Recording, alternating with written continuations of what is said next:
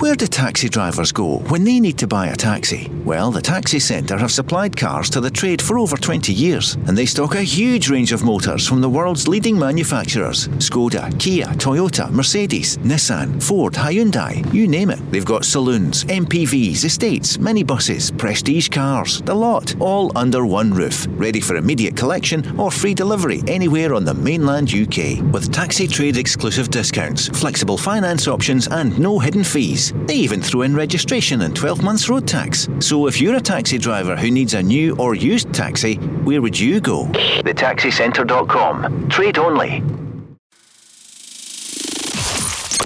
I think when, when you play Aberdeen, it's tough anyway. The, the biggest tribute we can do is remember them uh, and honour them by trying to put in a performance and getting three points. It's a tough contest, I think, strong defensively, but they've also got some threats going forward. The Go Radio Football Show with the Taxi Centre. Listen live weeknights from 5. Talking Scottish football first. Let's go! Good evening. Well, this is the kind of football night that Walter Smith would have loved. All 12 Premier League teams in action. And top of the bill, Rangers at home to Aberdeen. Walter Smith, a Rangers fan who became the club's greatest ever manager, greatest of this era, greatest certainly in our lifetime. Derek Johnstone's joining us in a second or two, trackside at Ibrox. And in the studio with me, a man who knew him well also, Davy Provan. I, I think you're right, Paul. This is his kind of night. You know, every team in the league playing. He's a football man to his boots. And I think if you look at the scale of the, the coverage yesterday when the news uh, hit us, uh, the, the, scale of the coverage on either side of the, the border gives you an idea of his standing in the game. An absolute giant, obviously, of, of Rangers Football Club, but a giant and an icon uh, in Scottish football in general. And I, I can only say, from a personal point of view, it was an absolute privilege and pleasure to have had a professional relationship with him. Came across him now and again socially, loved his company, and I'm, I'm desperately sad to, to have heard the news yesterday. 21 major trophies, 11, 10 SPL titles with Rangers, the last one in 2011, just 10 years ago, five Scottish Cup wins, six League Cup wins and the 2008 UEFA Cup final. But Davy, it's even more than the football that you, I think, will remember yeah. Walter Smith. I, I, th- I, think where you can separate Walter Smith from the other great managers, um, a lot of the great managers, um, I, you know, I, I, think at times are misrepresented. People, you know, t- tend to put them up on pedestals as human beings, not just football coaches. And I think that's probably what separates Walter Smith from the rest his humanity his decency, his modesty. Um, I, I, think he probably has very few enemies in the game. Most of the top managers have a lot of a lot of enemies. They have vendettas. They go after people, um, and I, I, I don't think you will come up with many people who'd have a bad word to say about Walter Smith. Well, trackside at Ibrox is another Rangers legend, former captain as well, one of the top all-time scorers, and it's our old friend Derek Johnstone is on. Derek, good evening. Good evening, lads. Hi, Derek. Derek, we heard you yesterday speaking uh, movingly about Walter Smith, and uh, uh, one of the things I read was you were saying there'll be a statue surely at Ibrox uh, for Walter. Well, they, keep talking about you know the, the icons at uh, Ibrox, and is there a bigger one than Walter Smith? I think Sandy Jardine was was exactly the same. I thought they might have done something with Sandy as well. He has a statue within Ibrox itself. As you go up the marble staircase, you know, there's a, a statue of Sandy. I think something with Walter as well. I've just listened to Davy there and I couldn't disagree with anything he said. See, if you take away the football and just think of Walter Smith, the man, you know, the, the husband, the grandfather, he was just, he was wonderful company. You know, we, we used to have a, a little boys' outing, yeah. you know, several ex players, and, and Walter and Archie Knox used to come along. And the fun that used to have, the stories that he used to tell, a very, very humble man, never refused anybody an autograph if they came up, no matter where he was, or a picture, or anything else. Just a wonderful man to know. And as a football man, if you ask anybody uh, that was that played under him, whether it was Rangers, Everton, or, or Scotland, or even Dundee United, you know, they've, they've nothing bad to say about Walter because he was a coach. He was a man's coach. He, he was the difference between making good players and ordinary players. Because what he did was he took time out to go with. If he saw a player, a young player, that had, you know, a great attitude for the game, but he was lacking a little bit, he would take him aside, you know, and, and nurture him and he would do that with with a lot of, a lot of kids. Just love football, and I agree with you tonight. I mean, I'm sitting here in Steven Gerrard's seat in the dugout at Ibrox, right. and the rain is absolutely bucketing down. I think there must be question marks, Paul, whether this game's going to go on. Just to go off on another tangent. Yeah. Outside the front door, there's, there's about a foot of water all around the, both sides of the road. So that's how much rain has hit Govan. But uh, it's all about Walter's night tonight. I, I, believe the Union Bears are going to do something a bit special after nine minutes. So we don't know what that's going to be, but uh, uh, very, very emotional. It's very quiet. Normally, when you come in at Ibrox, mm. you know the place is buzzing. It wasn't that way tonight. I think everybody's feeling it. Let's hope the players are not, because I think as, as Steven Gerrard said yesterday, you know the players should go out there and put on a performance and win the game, win it for Walter and his family. And I think hopefully that's what they'll do tonight. David, Derek, you both played under some of the biggest and best managers of the 20th century. Yep.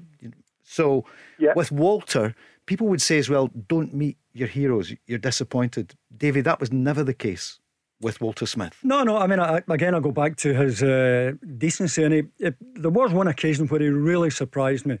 Um, I, I, had been doing uh, a reporter shift for Sky Sports so I'd be regularly interviewing Walter and Tommy Burns after the old firm games.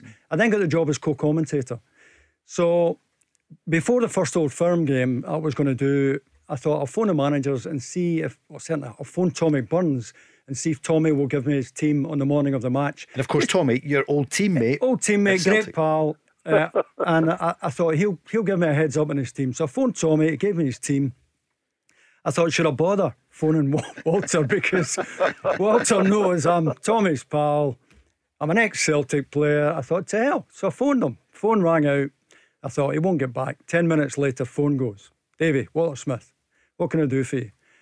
I said, I was just wondering, Walter, if um, this is my first uh, old firm game as a co com.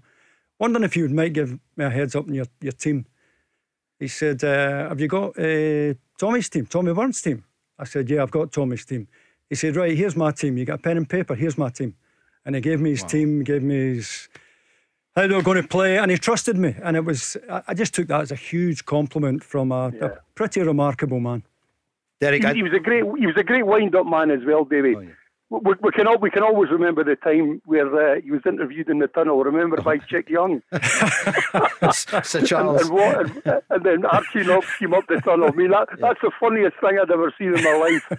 But uh, you know, and, and, Walter was winding him up, and of course, when when Archie went in the dressing room, Walter started laughing, and they started the interview again. But but that's what he was like. I mean, I mean, he, he was great to listen to because any any good football man, I love listening to him and he can wind people up as well. And, and that was a wee bit different. That's what he had in his locker. It was maybe a wee bit different from other managers.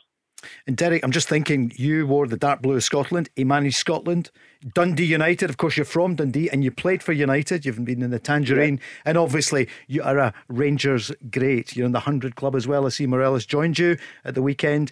Um, you he's, obviously... listen, he's, only 100, he's only 149 behind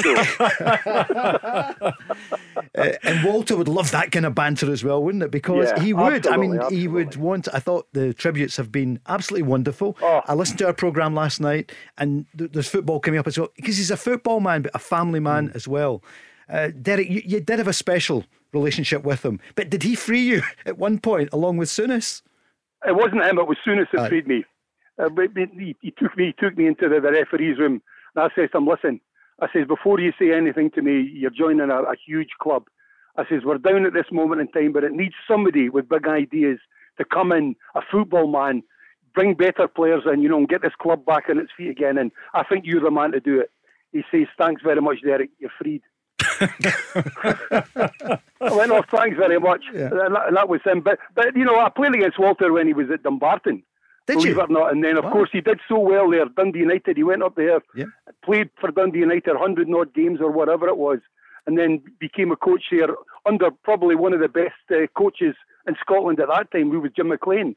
So he had a good, he had a good learning uh, capacity there on, under Jim McLean. And I, and I, just felt I knew him at that time as well because I was still living in Dundee and I used to come across him uh, often. And he was just like a great man then, even to talk to about football. He liked a pint like everybody else. Mm. But just a nice man who had his feet on the ground at all times, and he never ever lost that. Even up to you know a couple of days ago, he never ever lost that. He would speak to anybody He was that sort of person. Yes, he had a temper, as, as we all have, but very, very rarely did you see that. The players will tell you that. You know, before the game, he was fantastic. He went around the individuals, telling them what they had to do mm. and everything else, and how we were going to play. And if that didn't happen at half time, he would certainly, you know, go to one or two players and raise his voice to them, mm. and they would know all about it. But that didn't happen an awful lot. But I don't think you. Davy was 100% right. I don't think you'll hear anybody saying anything bad against Walter Smith because not only a gentleman, but a, a really, really good coach as well. And guys, looking at his career, not many people go from being a successful number two, which he was for many years with Jim McLean, mm-hmm. and sure. then successful number two with Graham Souness. And Rangers were flying at that time, and suddenly Souness, we broke the story that he was going to Liverpool. I don't think Rangers, no one expected it. David, for David Murray got it right, trusting Walter, yeah. because we now, it's easy with hindsight to say what he won. But that was a big step up and how he reacted. I think he also got it right initially, Paul, by having Walter Smith in the dugout with Graham Souness. Um, you know, Walter Smith at that time had a terrific reputation as a coach, even though he was number two. And, you know, Graham Souness, at the same, you know, playing and managing at the same time, needed a steady pair of hands beside him, a wise head, wise counsel. And Walter Smith was the man who, who provided that. But you're dead right. The crunch for David Murray came when Graham Souness walked and that was a big moment. Whether whether he could trust Walter to to go into the club and lead it, was he a, a leader as well as a good number two? And my God, he proved himself, did he not? Because Derek, as you know, I think when, yeah. when, when, when, it all happened, Davy, was in the World Cup when Walter was an assistant there and Souness was there as a player. You know, you, you, could you could see how Walter took all the training, you know, and all the tactics yeah. and everything else. And of course, when it came down to the nitty gritty, you know, with, with Souness getting the Rangers job, when he's looking for a number two, he was never ever going to bring anybody up from England because they knew nothing about the club or nothing about Scottish football. He'd a man in front of him there that's proved himself to him with Scotland and Walter, and that was the reason he phoned him up one day and just said, "Look, would you like to come to Ibrox?" And you know, bef- before he finished the sentence, Walter had his bags and he was at the front door. you know, because he was desperate. Because we all know, as, as a young boy, he was he was a Rangers supporter you know, from, from a young lad. So he knew all the way through his career what Rangers were all about. So Graham Souness said no, he, he, he, no second thoughts about asking him to help him out, and, and we all know what a success that was.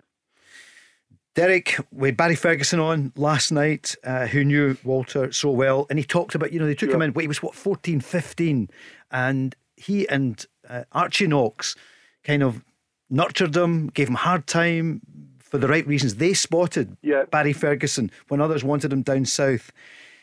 And he says that Walter was the greatest ever manager of Rangers, certainly yeah. in Barry's time. What would you say? I know you, I'm not, you played under Willie Waddell, Jock Wallace. Yeah, yeah, what would you say if you were asked that about Walter? I think it would be difficult for me because the only time I, I was under Walter was when he and Graham Souness took the job. But remember, he was still over in Italy playing. Yes. And Walter took over, you know, for the, the last month of the season until Graham had finished playing uh, for I think it was Sampdoria he was at at the time. Yep.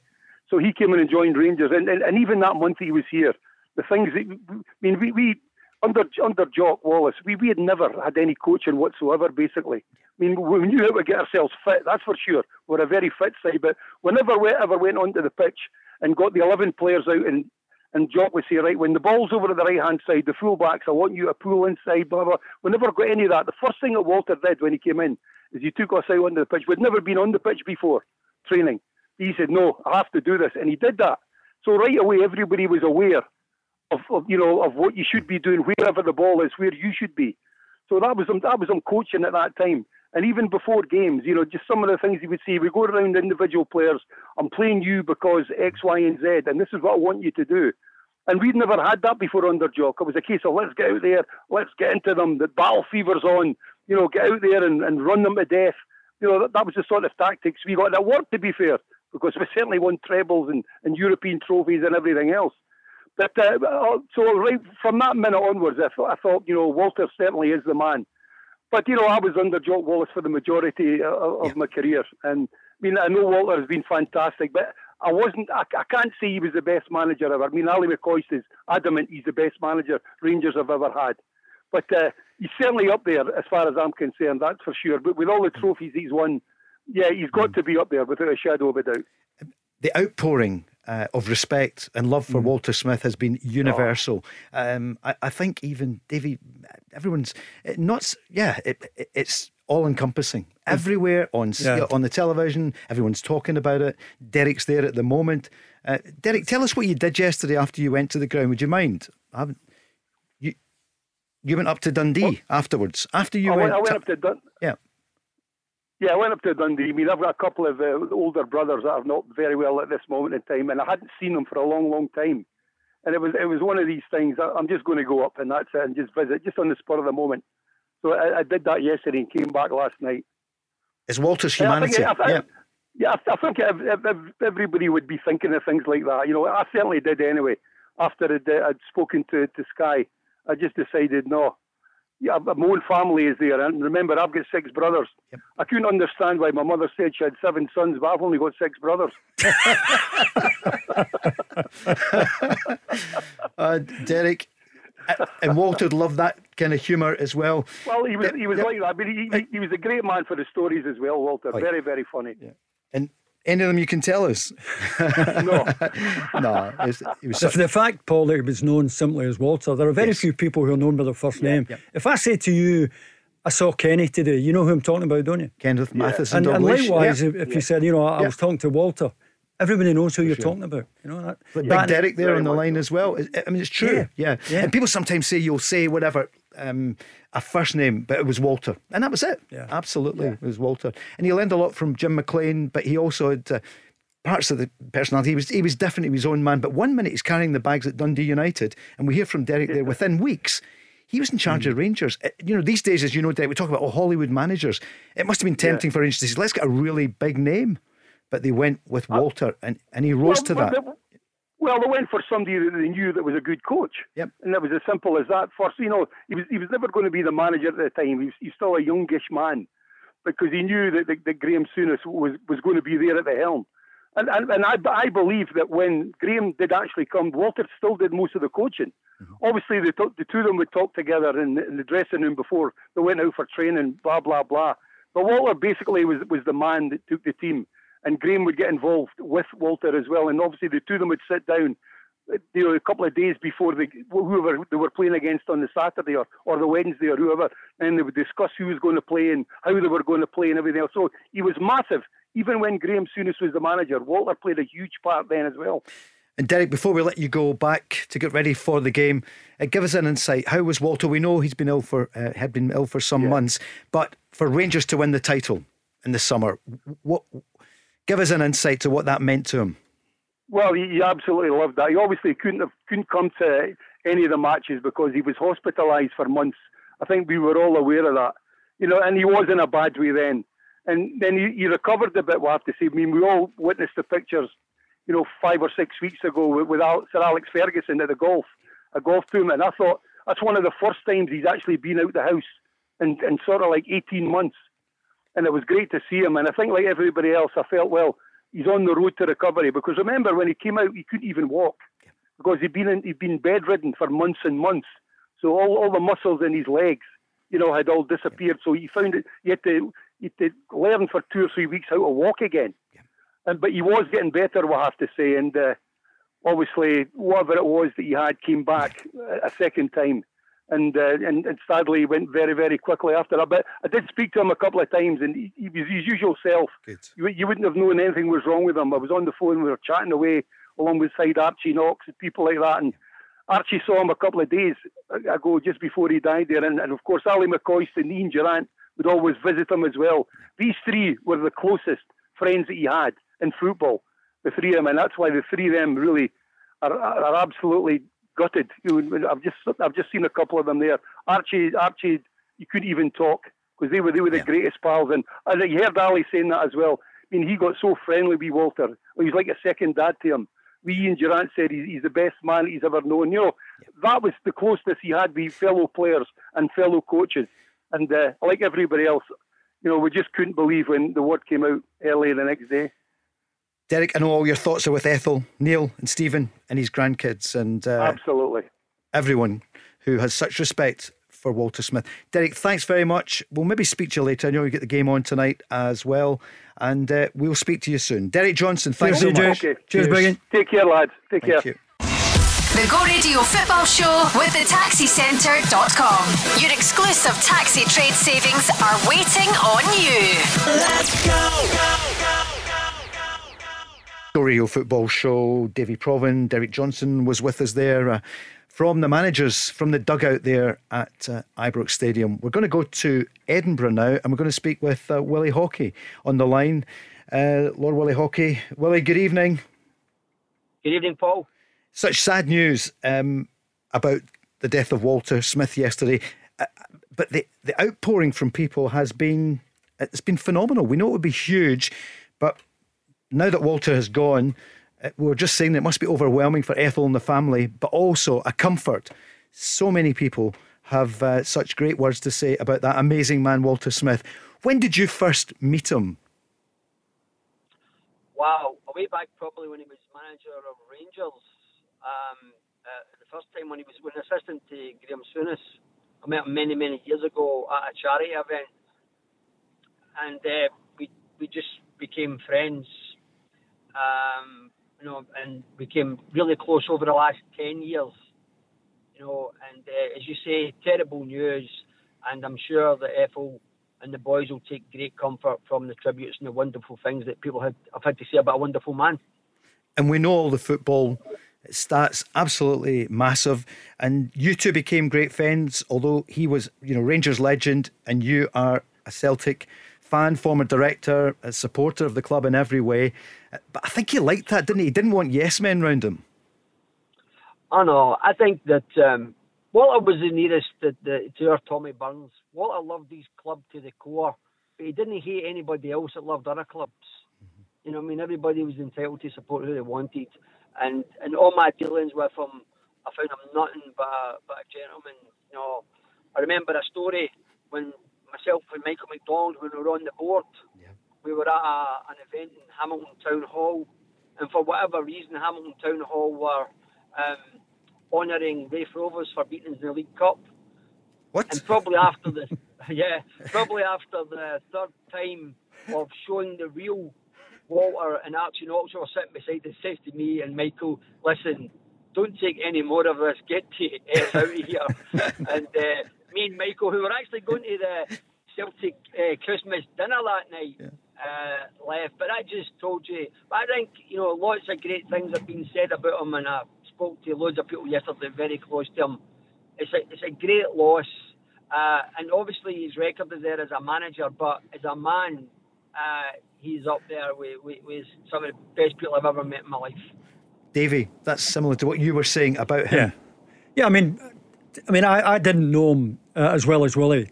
You know, on a one-to-one basis, Paul. I, my relationship with Walter was more professional, but again, I, I I got a hell of a lot of respect from him, which I greatly appreciated. Um, he was no soft touch, as you've been hearing over the last 24 hours. If if you asked him a question and he thought it was you'd crossed the line, he would have that brief pause and fix you, you know, eye to eye, and just that that was the message. You know, you don't push your luck, son. Um, and you know, I, I interviewed him so many times when I was working for Sky, and, I, I've got to say, and some it's a difficult job because, particularly if a manager has just lost the game, you know, his his head's all over the place. But I, I've got to say that in, in terms of of being fair, um, I, I've probably never come across anyone who would give you a fairer crack at the whip than, than Walter Smith. And Willie almost broke your heart then when it was uh, nine in a row Oh, I know. I think um, I, I'd want to forget about that, Paul. I kept reminding him that. Funny, when you were with him and you were doing, done, I've done many, many things. He was a fantastic help with us with the Kilbryde Hospice, the help he gave us to raise money. But every time I was with him, we never spoke about football much at all. Even when our Rangers were winning, or Celtic were winning, we, we never had a great night with him and Sam Burns where we were all kidding on about everything, but he never we never get any detail about football. We're always talking about other things in, in, in general. But uh, wonderful, wonderful man. Uh, yeah, and you know much of what he did. That's when I last saw him was two years ago, just before COVID, and it was for the Kilbryde Hospice that night, Willie. And he came over, sat down later, and he said, "Paul, I hear your daughter's not well," and he was just. And he shared something about his own condition. He was looking great, as you remember that night, Willie. And uh, you're right. He didn't want to, you know, of course, he'd talk about football, but he cared about families and he cared about people and he got on with people. Yeah, and people know now, you know, that he's obviously been ill for a few years. You know, he'd sort of, you know, he'd a kind of wee comeback, thought it was better. Then, unfortunately, you know, he got ill again. But he didn't want sympathy, and he didn't want people to know. Only, only when things leaked out, you know, people would find out he's in the hospital. You know, the family very, very private, and they kept it really quiet. Uh, you know, that's the dignity. It runs right through the family. Um, I think that, uh, and it's great that the, the tributes and the honour, and I'm and I'm no doubt that you'll get a send off that, that everyone involved with Rangers and his family can be very, very proud of. And before we let you go, what about Scotland? When he came in as manager, we were in a tough place after Bertie's time. And how clever was it to bring in as his assistants Ali McCoist, the Rangers icon, and the late great Tommy Burns? Yeah, that was fantastic. And people thought at the time it was a wee political move, you know, to get the balance he, he, he brought Tommy on board because he really respected what Tommy had to bring to the party, and he, and he loved Tommy. And and we all remember the funeral to see him and Ali carrying Tommy's coffin. It just kind of brought the whole city together. And I, and I think Walter tried hard to do that as well. Love love Rangers to the core, right? But but always anything I ever asked him to do, and I was ever doing he would always be the first man up to say we'll help you. But but he his his love for Tommy Burns is, is is immeasurable loved them. He did that. I mean, that's. He, he tells Walter tells a wonderful story about uh, Tommy Burns. Paul, you've probably heard it, but you know Tommy, Tommy and Ally are the, his assistant coaches. Huge Scotland game coming up. Walter's got the players in the room. They've had their meal. He wants to give this, you know, rousing address to the players before the game, and he, he starts talking. He's trying to get his point across, and he, he notices some of the players are giggling, starting to, to laugh, and he's thinking, "What the hell's going on here? he looked over at his left, and Tommy Burns is fast asleep in the front row. Tom, Tom Burns is sleeping. and he, he, he, he, laughs his head off, but he, he laughed his head off when telling that story. It's a story he tells against himself, which is typical of Walter. Yep. Um, just one of these crazy yep. moments. Well, before we great, great yep. story. That I, yeah. Sorry, Paul. Great story. I'll tell you about um, about a laugh with about Tommy. Right uh, when when Tommy was really ill uh, towards the end there, um, my, my my wife had, had hired a wee jet to take our, our friend, you know, the, you know Donna Mortimer over to Lourdes, yeah. right? And uh, saying to Walter, said, look, we're, we're going to take Tommy. He says, oh, well, that's a great idea. That'll give him a great pickup, you know. And uh, Tommy at that time was working under Gordon at Parkhead, right? Yeah. Anyway, it was a wee tiny jet. I think it had six seats on it and they took a priest with them, right? Father yeah. Hannah, who's a, a, good friend of the family. Yeah. It was one of these wee uh, jets, the wee toilet at the back, right? The, the curtain, you just pulled it over, yeah. right? Yeah. And and Tommy was talking to Donna, and he says, uh, he was talking about Walter, you know. And so anyway, the priest went to the toilet, and Donna looked, and she's she's seen the priest's feet sticking out under the cap, and she went, "Oh, is the priest praying?" Tommy says, no, he's peeing. so, me, me, me and Walter were killing myself about that just a few weeks ago when I seen him there. So that's my funny story about Tom and Walter. But uh, he's, I tell you, it'll be, I, I miss him anyway, and, and anybody who knows him miss him. And to Ethel and the, and the boys, my heart goes out to them. Willie, thanks so much for joining us uh, this evening. Uh, we said at the start, this is the kind of night Walter would have loved, wasn't it? You know, Hibs, Celtic oh, yeah. through there, everyone playing, Rangers at home to Aberdeen. Apparently, it's bucketing at Govan at the moment. But these are the nights that he loved, wasn't it? Yes, yeah. Willie, thanks. And I love the yep. way that some of the Celtic fans have went over to Ibrox to lay tributes as well. Yeah. It's fantastic. Yeah, and the chairman was there today, Ian Bankier. Tom Boyd, who of course came up against Walter's teams, and the chief exec Mike Nicholson were there. So th- this is brilliant. To, the way that Walter, he would want that, bringing the city and the country together. Yes, yes, indeed. Willie, thanks so much for joining us. Thanks. Thanks, che- David. Thanks, Paul. Cheers, Willie. Cheers, Willie. Willie Haughey there. And uh, yeah, it, it, it's great to hear these stories. Well, it's, a great, it? it's, a, it's the side of football you very rarely yeah. hear, Paul. And yep. you know the, the, the likes of you know Willie and Sir Tom Hunter and. James Mortimer and Alec Ferguson, Walter Smith, Tommy Burns. The amount of charity work these people doing, you never hear of it. You know, it's mm-hmm. all we hear is the the, the, the bad side of football. You know, the it probably makes more headlines, but there is so much good in the game of football that people don't hear about. Of course, and Walter so often helped the Rangers charities, and he would help. We heard John Hartson last night here on the programme with Rob and with Craig Moore that he would go to his golf day, he would go to his yeah. function, and he didn't even know John that well. Everyone knows John Hartson, but they hadn't come up against each other footballing wise much. But he knew Just what John Hartson had come through. Exactly, a Just man who'd come through the brain operations, yeah. and uh, it's the humanity, uh, the, the family man. So that was Willie joining us there. And we're going to take your tributes as well. And we're also getting ready for the football tonight because we've got uh, six games on. So, Rangers fans, Celtic fans, whoever whatever. We're open for business until seven on a big football night as well. And, and you heard that there from you, Davey, and from Willie and from Derek. You know, Walter's a football man. So, you know, the games are on tonight 0808 17 17 700 or come on the socials at Go Football Show, your memories of Walter Smith. Um, this was uh, Barry speaking yesterday uh, about Walter, his old gaffer. In fact, we'll come to that shortly. It's a bit longer than I thought it was going to be there. We want to do it justice. Um, Davey, you don't know this is coming up. This was you interviewing Walter Smith and Tommy Burns on Sky before an old firm game. So it's mid early to mid nineties. It's at Ibrox, so they're, they're both standing. The oh, two managers. Blast Did I get a blast? Oh, wait till you see. Yeah, wait till you hear. So here is Davy Provan about to interview Walter Smith and Tommy Burns before the Old Firm game in January. he was my boss. He was my coach. He was my second father. Of course, that's uh, Ali. We will come back to that. Um, yep, we'll. I will. I'll find it here, Davey, in a second or two. Yeah. Do you remember it? You don't know. You haven't heard it.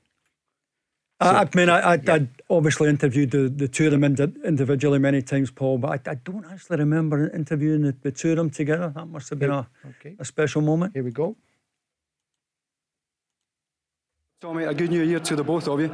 Walter, let me turn to you first because we hear that uh, your dressing room has been badly hit by a, a, flu virus and that neither Brian Laudrup nor Richard Gough will play tonight. How big a blow is that to you?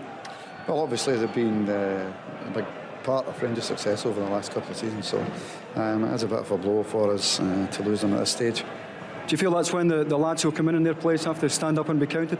Well, I think during the season you have to, you know, make up for any injuries or illnesses that you do have. Brian Laudrup missed a fair part of last season and uh, we were successful during that period. Richard Gough missed a few games over the last few seasons as well and managed that. We would obviously like to have them in the team, but it's not to be. Tommy, I know you had doubts this morning over uh, Tosh McKinlay and Jackie McNamara. What, what's the latest on them? Well, Tosh McKinlay we be sent home uh, yesterday, day after training, uh, and he's the same, uh, out with the flu. Jackie McNamara's recovered, you know, sufficient enough to let him start the game tonight. So much talk this week about this being the game that Celtic can't afford to lose. How do you see it? Well, it would be nice to win the game, David. I mean, we're here to, to try and win the game. All every time you play Rangers, you've got to go and try and win the game. That's what the, the supporters hope for. That's what they dictate to you. You've got to go and uh, you kind of lie down in the games. But uh, a difficult game, but it's one we're looking forward to. Well, you spent the last uh, 15 years or so playing in this match. Does it still grab you the same way as Celtic manager? No, it grabs you a hell of a lot tighter, David. A hell of a lot tighter, let me tell you. But uh, no, that's something you got to put away. Uh, it's something that I'd rather be part of than not be part of, Davey. Walter, we've watched these games throughout the season. We see the two of you on the touchline continually trying to get messages onto the pitch. How difficult is that given the noise in the stadium? Because sometimes I believe the players can't even hear the referee's whistle. Well, I think that is, it's very difficult to get any messages on, but I think normally if the two are doing that, it's out of frustration as much as anything else. Now, I know the two of you will share a, a drink after the match. Who's on the bell this time? Well, I think it's my round. Uh, Tommy got the last one when we were at Parkhead. We hope it's a great game, lads, and may the best team win. Thank, Thank you very much, Steve. Thanks to Sky for that vintage. Do you remember now? David? Yeah, I do yeah. remember now. Yeah, yeah. Come, comes flooding back. Um, yeah, special moments. And you know, for, for them to give their, their time just before kickoff, mm. you know, when they are as high as a kite, you can imagine the adrenaline that's surging through their veins. Uh, and they still found the time to to, to come out and, and give me their time, give the give the viewers uh, their time and their thoughts was was very generous of both of them, and it's great to hear their voice. It's it's, it's terrific and 50,000 there in the background. So that was obviously about 20 minutes before kickoff. Phenomenal, the two managers together. But still, the lighter moment about the who's on the bell after the game. Yeah, yeah. And I, I, you know, and, and Walter Walter had Tommy in an arm lock for so many years. Yeah. Uh, mm-hmm. Tommy's team just couldn't beat Walter. There were many many times where Celtic played Rangers off the pitch, they couldn't get the job done though. And you know, Walter was he was terrific at the old rope a dope trick, mm-hmm. and and that's how we got Rangers to the the UEFA Cup final. I think he would admit that himself. They were brilliant on the counter attack, uh, and Celtic kept getting the sucker punch. And it must have been hard for Tommy because I know he always went into Walter's Walter's room after yeah. the game, regardless of the result, and vice versa. On the mm-hmm. occasions where, where Rangers did lose to, to Celtic, Walter would go in and they would they would just have to grit their teeth, uh, have a beer together, and, and, and do their best to, to, to, get through. But they never missed each other. James reckons it's uh, January 1995. I think ah, it was. Right, okay. you look at it, we were definitely around that time the January game. Davy Provan, Derek Johnstone was on earlier. We've heard from Lord Willie Haughey, and we're going to hear from Barry Ferguson. We hear Ally McCoist. And Rob Maclean's going to join us after the break. Chris Burke will be on too. But we want your calls. We hear from Steven Gerrard because the games are on tonight. We want to hear your thoughts and your memories of Walter Smith and also anything about, uh, well, the game that he loved, which is on tonight. There's a full card. It's the Go Radio Football Show. The Go Radio Football Show with the taxicentre.com. Your exclusive taxi trade savings are waiting on you. Let's go. go, go. Go Radio Football Show. It's Wednesday evening. There is a full card tonight. Hibs against Celtic, Rangers Aberdeen. Obviously, special tributes to Walter Smith, and there'll be a minute's silence everywhere in the country. Dundee against Ross County, Livingston against Dundee United, Motherwell against St Mirren, and St Johnstone against Hearts. Davy Provan is with us. Davy, it's quite some card tonight, but I think we'd yeah. want to balance both, wouldn't we? Uh, because it's a huge night of football. Yeah, I mean, I, I think we've got a proper title race on our hands as well, Paul. I, I certainly hope we have. Um, I, I, you know, if you look at Hibs losing three in the bounce, that we, we don't we don't want that. You you want Hibs and Hearts and Aberdeen pushing the old firm all the way, and hopefully they can do that. And all roads in Glasgow will lead, lead to Ibrox tonight. Everyone wants to be. Yeah. It'd be fifty thousand anyway, but there'll be you know, special moments. You heard Derek Johnstone speaking from yeah. the manager's uh, seat in the dugout a wee while ago. Let's go back out to Ibrox. The man who was here last night, Rob, it was a, a terrific uh, and appropriate tribute to Walter. Very special last night with you and Craig Moore and John Hartson. Rob, good evening. Hi, Paul. Hi, Davey. Hi, hi, Rob. Rob, for you last night, what I, what I, you couldn't because you were, you know, talking to so many different people about it. But you also knew Walter over many, many years. And some of the things that have come out is his relationship with your footballers, you know, directors, fellow managers, and the media was part of it. We've heard about, you know, the incident with Chick. We've all got stories. Yeah. Um, how will you remember Walter? Um, yeah, I'll remember Walter as one of the, my favourite people that I've ever met through football. Um, I've been really lucky to, to meet lots of uh, lots of nice people and lots of people that I wouldn't care to uh, go go anywhere near ever again. Um, but you know, uh, Walter's just one that always stood out, and and it, this all does get a bit repetitive, doesn't it? But in a really nice way. Um, as everyone says, I mean, he he appeared to be the man with no enemies at all. Um, you know, he crossed the divide in Glasgow he was just a lovely man. And, and you know, Willie was talking about the fact that you would bump into Walter. Willie Haughey was talking earlier. Uh, and the last thing he actually spoke about was football. Um, and I had, I had the absolute joy uh, on a couple of occasions of sitting down around a dinner table with Walter after I'd been in a TV studio with him um, and, and quaffing a few glasses of red wine. And, you know, I said this on the show last night. I mean, he was his, you know, strangely, he was as interested in me uh, as I was in him. He was asking me all sorts of stuff about my life, you know, whereas he was the, he was the big star. He he was the guy with all the, the great stories to tell. But he was just genuinely a lovely man, and uh, you know, the humility is always the word that, that comes to my lips when I'm when I'm talking about him, because despite um, all his massive achievements, uh, you would never have known. Did you ever ask a daft question? I'll tell you mine. We were live on STV. I'm still asking them. and, and pre-match, the producers like, Paul, Paul, uh, ask him why he's pay, playing Ali wide and not through the middle. So I go, Walter, why are you playing Ali wide, not through the middle? And he just gave me that stare and the look. Well, on you go, Paul. You obviously know my tactics for today. Go tell me the whole team knew what we're doing. And I was like, oh, right, okay. So, so I had it a few times because. Um, yeah. What about you? Absolutely, yeah. I mean, I, I, was chatting to, to Barry on the show last night, but and I, I referred to it as the steely stare. Yeah. uh, you know, and, and he, he would ca- he would just catch you with his eyes. Uh, you know, one of the eyebrows, maybe James Bond like, would tweak up a little bit, uh, and you would know that you'd crossed the line or that you'd asked a particularly duff question. You know, and Barry was just sort of saying, you know, that it was the same in the dressing room, and, and obviously um, it wasn't unknown for Barry Ferguson to get into the bad books. Um, and when he did, uh, you know, he would get that very same stare uh, from Walter, and he almost didn't need to say anything to accompany it. Uh, you knew uh, when he when you had eye contact with him um, that you know you, you had crossed the line, you had done wrong, and that uh, sooner or later you were going to suffer. Davey, you recognise that, and I'm thinking for both of you, Rob, mm. for you, you were in Gothenburg with uh, Alex yep. Ferguson. Yep, with Aberdeen. Mm. Yeah. You were in yep. Seville with Celtic, and you were in Manchester with Walter Smith's Rangers. You know, when yeah. will we see his likes again? A, a Scottish manager yeah. taking a team to a European final. Well, I, I would argue, Paul, that, that getting Rangers to within 90 minutes of the Champions League final itself is an even greater achievement. And yeah. he, he, tells he tells the story. Um, I was in his company couple of years ago. And he was telling the, the story of the game against Marseille, which effectively was a semi final of the mm-hmm. Champions League in the Velodrome.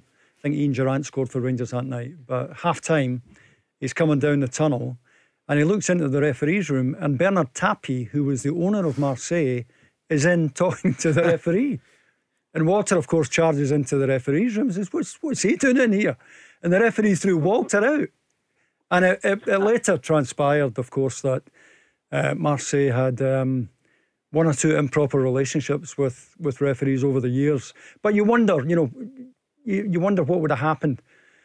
Um, different referee, um, you know, whether he could have got Rangers to the, the Champions League final because that, that would have been the ultimate achievement. I, I accept that getting a very average Rangers team to the UEFA Cup final uh, to play against Zenit in Manchester was a hell of a, a, a achievement.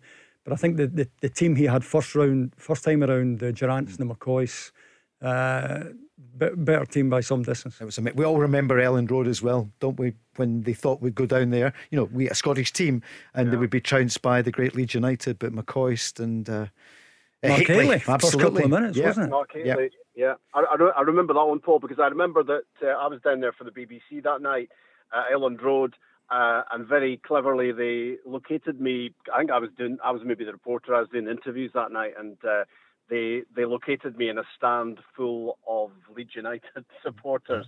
Um, and obviously, I was supporting the, the Scottish team, so but um, it would have been a major mistake to have uh, celebrated anything Rangers achieved yeah. that night because uh, because of all the Yorkshire accents round about me. But no, I mean that that was I mean and I guess you know you were you were very accepting at the time of that level of performance and that star-studded Leeds United team, and the fact that Rangers you know very much went toe to toe with them. That that was the sort of level they got to. Uh, Rob, I'm, I'm hearing, and there's thousands of people heading to Ibrox tonight, but I think there'll be a special moment. Walter's boys have been invited to the game along with the grandchildren, so the club have invited Neil and Stephen yeah. and their children to the game.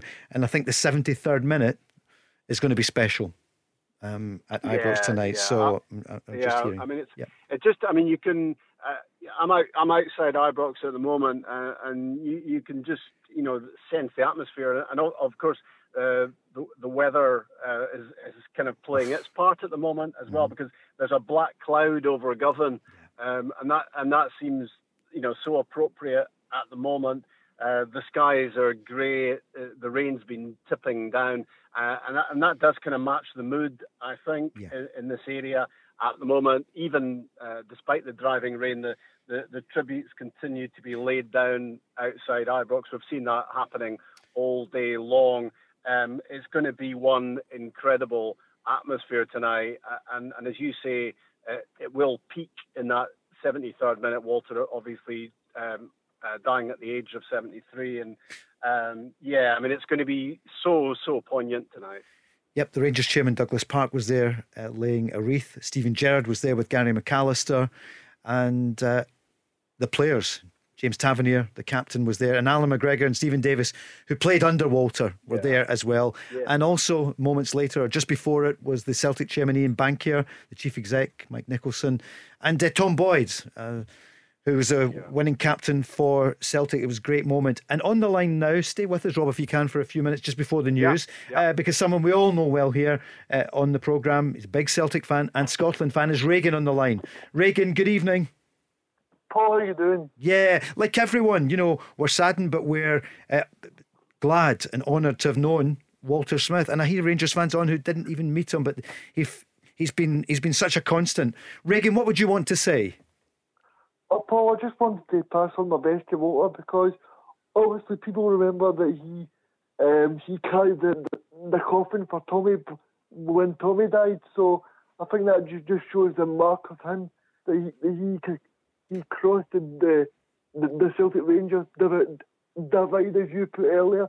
Um, but no, he's a great man. Obviously, he gave me some uh, uh, bad memories being a Celtic supporter, Paul. But he's a he seems like a great guy, and obviously the, the stories that Barry said last night, and obviously Davy today. I think it's just great to see everyone is uh, just showing how what a great man he was. Mm. Thank you, Regan. Rob, Davy earlier on, I don't know if you heard it in the car, that Davy, obviously a great Celtic player, a great colleague of Tommy Burns, and he got the Tommy yeah. would give him a Celtic team, you know, for Sky before the game, and he phones Walter, yeah. and Walter phones him back and says, "Right, yeah, have you got Tommy's yeah. team? Yeah, here's my team." it's phenomenal. Yeah. I, I, did hear I did hear that story. Were you under Were you under a bit of pressure from Tommy at the time to pass, to pass it on, Davy? yeah, yeah, Rob, you know how it works. It's um, it, it, it would be the ultimate betrayal of yeah. someone, wouldn't it? Really, yeah. and and it was a.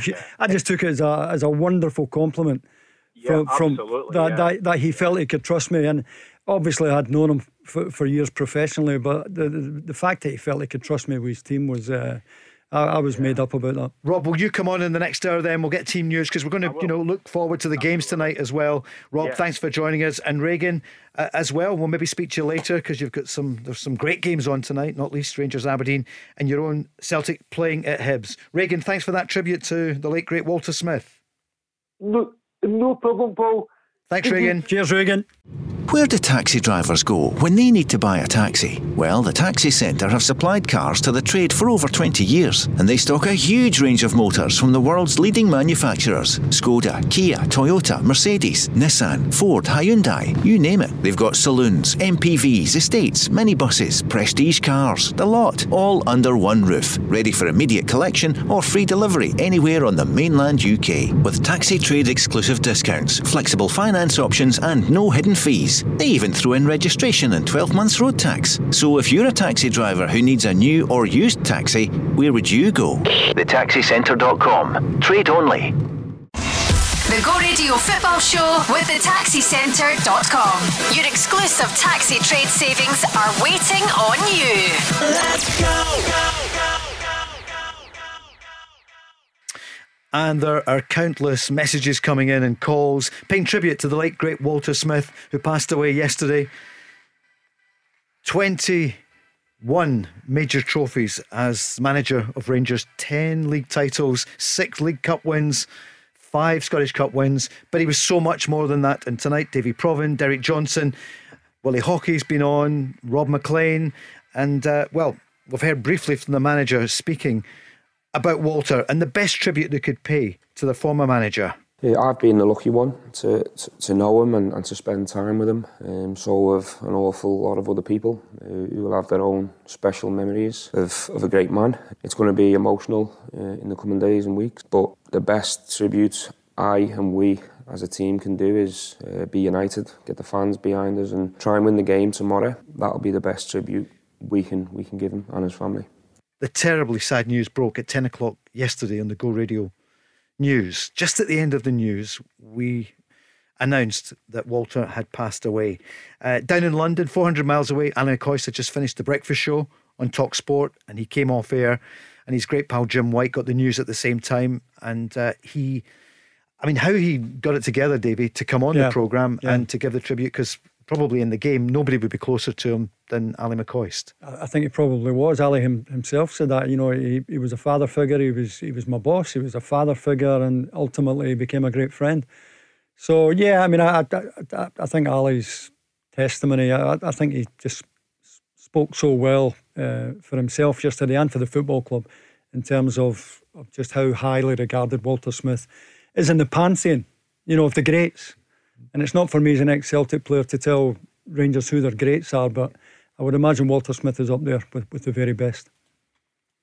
he was my boss, he was my coach, he was my second father. He, he, turned into one of my best friends. And the loss is absolutely incredible, to tell the truth. However, I'm saying the good thing is he's not in pain, you know, because we went to see Walter recently and we spoke to Walter, spoke to Walter on Saturday, was going to go and see him on Sunday, clearly w- w- was, was too unwell. And we knew that sadly there's about there's a inevitability about this horrible illness and we did know that it would be only a matter of time. However it still does not take away the pain or the grief. And at this moment in time all I can think about is is Ethel Neil and Stephen and those grandkids. All all want, Walter would have wanted was another few years to go and watch those grandkids playing football and spend a lot of time with Jessica and, and them all. And sadly that that's the most painful thing for me right now. I could sit here and tell you about Walter Smith till the cows come home about how good a manager, how good a coach, how good a football man he was. But I think it's only fair to say, I think I can safely say he was probably the best husband, the best father, the best friend, everything you'd expect in a man. And it's a tragedy. I'm, I'm, I can't tell you how devastated, absolutely devastated. And of course, Ali was his assistant in many of those glory years, the second time round when he was manager at Rangers. Well, let's take more of your calls. Stefan is on the line. Good evening, Stefan. Hi, Paul. How you doing? Yeah, yeah, we're uh, like, like everyone reflecting, uh, you know, on the achievements of Walter and the humanity of him, and also looking forward to the football tonight. You heard Steven Gerrard saying that um, they're looking forward to that game, but hard for them. Stefan, you're a Celtic fan, I think, but I, I know you want to say something about Walter. Yeah, I just, you know, I, it's a, it's a sad day for the, you know, the, the not just Scottish football, but football in general. You know, Walter Smith was a a great manager for Rangers. Some would maybe say the best. Some would say he's, he's definitely up there alongside Bill Struth. But you know, for me, growing up, he was the manager um, when Rangers, you know, were winning. You know, trying to think 20 from 2008 until 2011 mm-hmm. you know very dominant period for Rangers took them to the UEFA Cup final um, so you know a, bit, a very very well achieved uh, achieved manager and a, a massive loss for the, the world of Scottish football. And he gave you a few rough times as well. But uh, Davy said, do you know, into the manager's office, if he was at Celtic Park or if it was at Ibrox, he would go in every time. Win, lose, or draw, Davy, they would go in and share a glass of wine yeah, after the game. Mutual respect, that's what that was. Um, and you can imagine how bitterly disappointing it is to lose that fixture. Um, but they went in, whether it was at Ibrox, Tommy would go in, at Celtic Park, Walter would go in. Uh, they had the highest regard for one another. And Stefan, for the football tonight, and we're going to talk about the football in, in this hour. We'll go back to Rob shortly at Ibrox, where there'll be, I think it's a minute, well, there's going to be a minute silence. And at the 73rd minute, at Walter's boys have been invited, Stephen and Neil, and the grandchildren at Ibrox tonight. And Davy, that must be so tough just now. You, you used the word overwhelming. Yeah, yeah, yeah. I think so. The public reaction has, I think the, the scale of it, um, you know, has, has surprised people. And his passing really has emphasised or illustrated just how highly people regarded him, um, and not just for for what he's achieved in football, but his humanity, dignity, uh, modesty, all the qualities that we've we've heard people talking about. Um, I'll, I'll tell you what's going to be hard for Steven Gerrard tonight, Paul, is to try and get his players to detach from the atmosphere on the ground because it's, it's going to be a strange atmosphere in the ground. And I, I think it's going to be a very, very emotional night, obviously.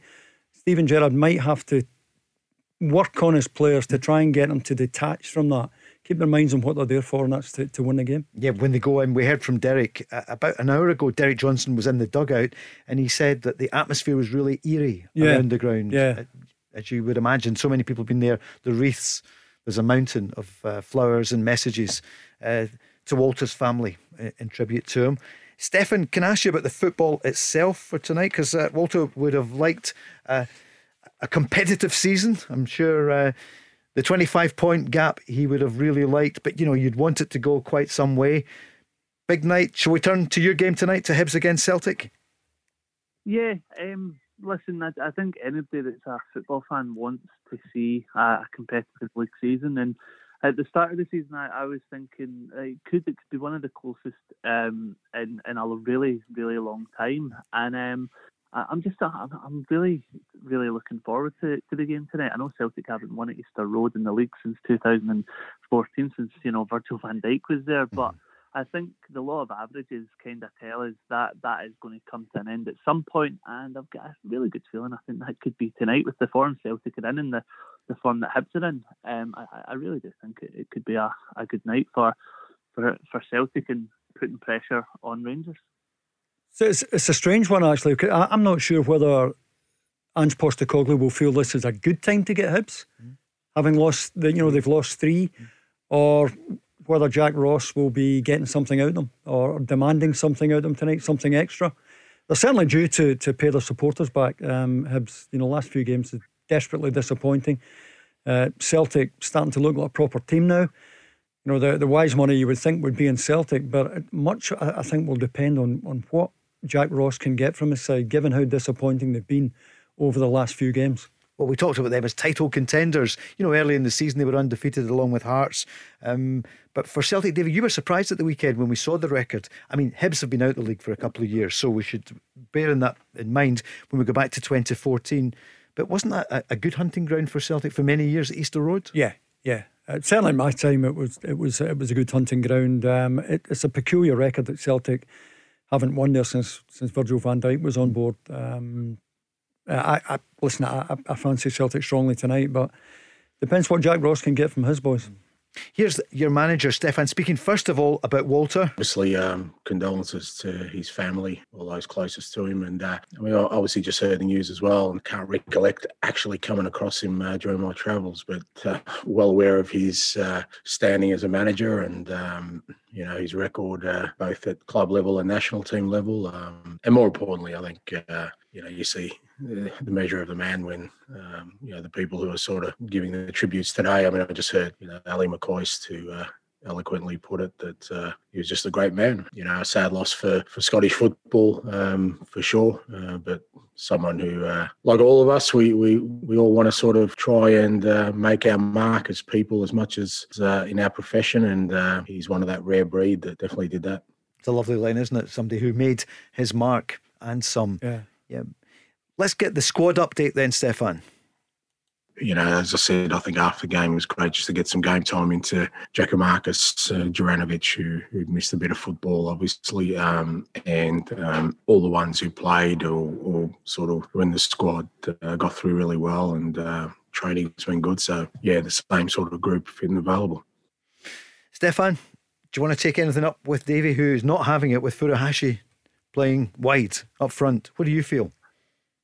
No, I'm. I, I don't think Furuhashi should be playing out wide. I felt um, when he played out wide at Ibrox back in um, was it August? Yeah, back in August. Mm-hmm. Um, I, I, thought he was he wasn't utilised properly. I don't think he had the same sort of um, sort of spirit that he that he has up front um, com- compared to you know games that he has has been up front. So no, I'm. I don't. I don't think he should be out wide. I thought and she might have learned that lesson at Ibrox. He has played out wide a couple of times, and I don't think he, he plays as, as well as he does. So no, if it, if it's me, I'm having Furuhashi up front because he is a he is a goal scorer, and you need your goal scorer in the box, not out wide. Can you stay with us for a moment or two? And we'll get your prediction yep. in a few moments. Um, we're going to Hamilton. Paul is on, a Celtic fan. Good evening, Paul. Hi, Paul. How you doing? Yeah, yeah. Uh, just, Yep. Just a funny story, actually. I'd like to share with you when I heard obviously the passing of uh, of Walter. Yes. Um, every Saturday, I used to play uh, the piano in the Moat House in Glasgow. Aye. And every every Saturday, without fail, Walter would come in. Um, he would bring in probably half the team, uh, and I'd always remember this that he would sit in his usual table uh, and Davy Dodds and everybody around them, even even if they didn't win, Paul, mm-hmm. if they absolutely got gubbed by somebody like Hamilton Academical, he was still in there and he would be celebrating. So one night, um, I changed my jacket. My white jacket was getting dry cleaned. So I thought, I'm going to put this royal blue jacket on, mm-hmm. not thinking about anything, but it was one yeah. of the ones that I came up with. So anyway, I'm, I'm sitting playing, and in comes half the Rangers team and they sit down, and I'm sitting with this royal blue jacket playing the piano. And he comes over to me and he says, Son, see if you wear that every Saturday, I'll tip you a tenner every weekend. and what happened? You did. I absolutely yeah. did. Uh, I used it to buy myself a couple of drinks after every gig. Yeah. I think we remember you in the hotel there. I think we remember you, Paul. Yeah, well, that, that was it. Well, we, yeah. we, we, took certain requests as well from the Rangers. So I, am sure. Well. He was some so, man, uh, wasn't he, Walter? He would come up and speak he, he to was, everybody. He was absolutely fantastic, and it was one of those ones where you know you were always a bit starstruck right at the very beginning, and then it was just one of those things where you you, you saw him every single Saturday without fail. It was about half past seven. They would come in, and he would just be so chatty with everybody. And he would be coming over, asking me how I was doing, and what did I think of the game. And me not being a football fan, I thought I didn't know if you won or lost, but what was.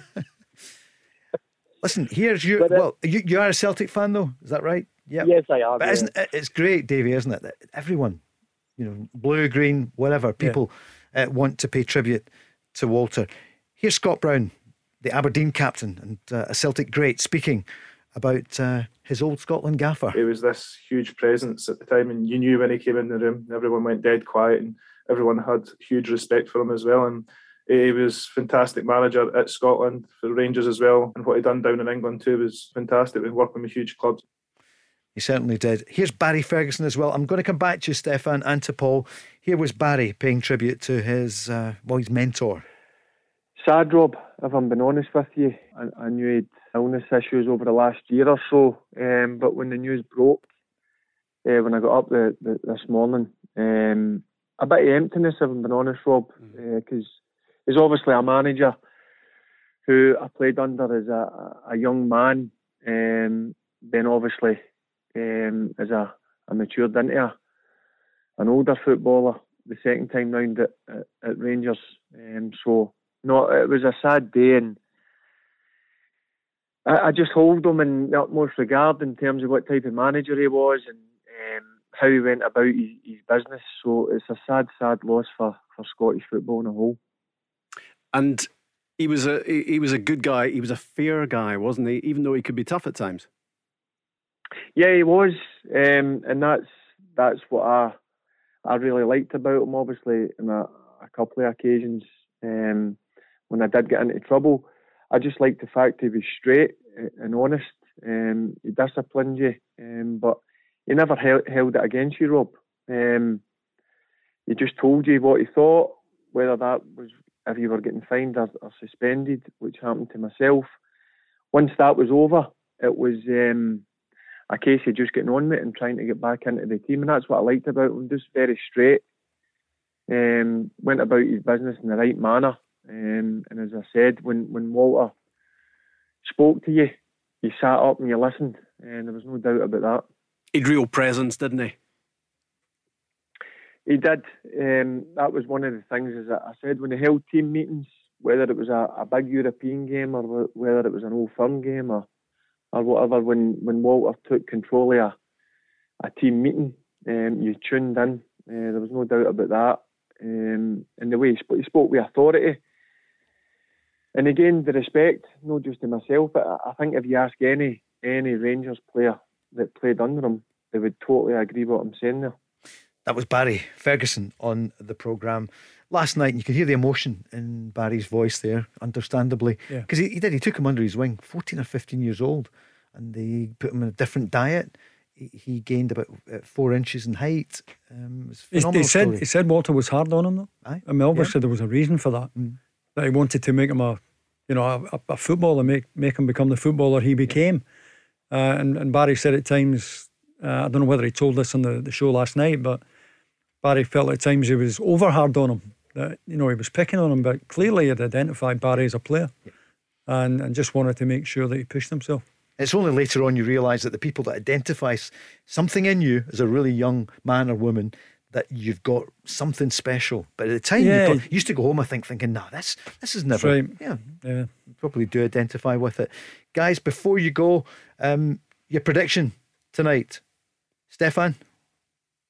Um, I'm going to go for a solid 2 0 win. Uh, I think Celtic are more than capable of going there, uh, ending this dismal run at Easter Road and, and Hibs to the sword. So, yeah, I'll say 2 0. And I think Paul's gone, so he must be in the piano tonight somewhere. he did say. so, uh, Stefan, that was great. What you said. What's your final thought? You'd say for the for uh, about Walter Smith. I just think you you know the measure of the man um, when you know he was uh, everything he with you know uh, Billy McNeill and you know showing up with Billy McNeill's waste at Celtic Park and, and standing you know against that that horrible disease, disease that is dementia. So yeah. I think that tells you the measure of how classy the man was. He didn't let football rivalry get in the way of something far more important. So um, massive loss for the game, and um, you know I wish his family all the best. Paul, thank you so much. Always standards. Thank you for calling. The Go Radio Football Show with the taxicentre.com. Your exclusive taxi trade savings are waiting on you. Let's go, go, go. Radio Football Show, Davy. That's a pitch inspection there, Motherwell against St. Yeah, you've just got to hope you know it doesn't go off at this. You know, punters have already left for the game. They've spent money, petrol. You just got to hope it goes ahead. But I'm not surprised, Paul. I know how difficult it was for me getting in here tonight. The conditions on the motorway. It's monsoon rain. Um, fingers crossed it goes ahead there at Motherwell. Yep, we'll give you the news on that pitch inspection, which will be in about uh, five minutes' time. Let's go back on the lines. Cammy, a Rangers fan, is on. Cammy, good evening. Hi, guys. Good evening. Hi, Cammy. Cammy, we're obviously we're all thinking about. Isn't it wonderful the things that people are saying about Walter Smith? Yeah, I think it's great. Even listening to the show tonight, you've got Celtic fans coming on as well and showing their respect towards Walter Smith and um, managers all, all, across the Premiership as well. You know, they're talking about how Walter used to always come to do the coaching badging courses and how he used to always speak mainly about people's families and just wanted to know how people were. And football wasn't actually the most important thing to him when speaking to when uh, speaking to other people. Did you meet him, Cammy? No, no, I didn't. I didn't have the. I, did, I didn't meet him, no, but I would have loved to. And for Rangers, I know we've said this a few times, you know, he'd like nothing more than saying, right, come, go on with it. What about tonight? Rangers Aberdeen. And you heard Steven Gerrard saying, biggest tribute is to go out. And I heard Davy saying, as a former player, this will be tough for the players tonight, the emotion in the ground. Yeah, I think so. I think um, it'll be a strange atmosphere at Ibrox tonight, also after what's happened. And Steven Gerrard would have just said to the players to go out and do it for Walter tonight and um, get three points. Yep, I- David, it'll be tough. You have to, have to put them into a bubble now. Once they come yeah, into the yeah. ground, yeah, yeah. I mean, I, Stephen Steven Gerrard himself paid such a, an eloquent tribute to Walter yesterday, but I'm sure Paul he'll be in that dressing room saying to his players, "Look, you have to put this out of your head. A game of football to be won here. Um, we want to detach ourselves from the emotion. Be a tough game. Aberdeen have you know got the monkey off their back by winning last weekend, so Rangers are going to have to be at it tonight." Here's what your manager had to say about the game tonight. I think when, when you play Aberdeen, it's tough anyway because they're, they're a good team. And obviously, what the news of today is going to make it even more tough. Of course, it is. But we need to be united the fans, the players, everyone at the club, and um, do our best in, in the circumstances. And um, as I say, the, the biggest tribute we can do is remember him uh, and honour him by trying to put in a performance and getting three points for him and his family. You expect a, a win tonight, Cammy. Aberdeen, though, they got the win at the weekend, and you, you know they would love to go on a run. But Davy Rangers' record against Aberdeen is terrific at Ibrox. Yeah, yeah, it is. Um, and, and, you know that's another. If you if you think of the record of of Hibs, Hearts, and, and Aberdeen and Glasgow, it's it's just not good enough to give us a competitive league, and it would be good if they could come. I'm harping back to my own time when Alec Ferguson used to bring Aberdeen down, Paul, and and, and beat Celtic Rangers. Um, and it, it, certainly wasn't pleasant as a Celtic player, but it was a much stronger league at the time because Dundee United were capable as well. And you had different teams, you know, winning the league. The, the year that Aberdeen won the European Cup Winners' Cup, they finished third in our Premier League. Wow. Not only did they not win it, they didn't even finish second. So that gives you an idea of, of the standard then, and it would be great to see those days back. Certainly would. Cammy, I'm just looking, you're right. So many tributes to Walter, Pep Guardiola saying so very sad to hear the news.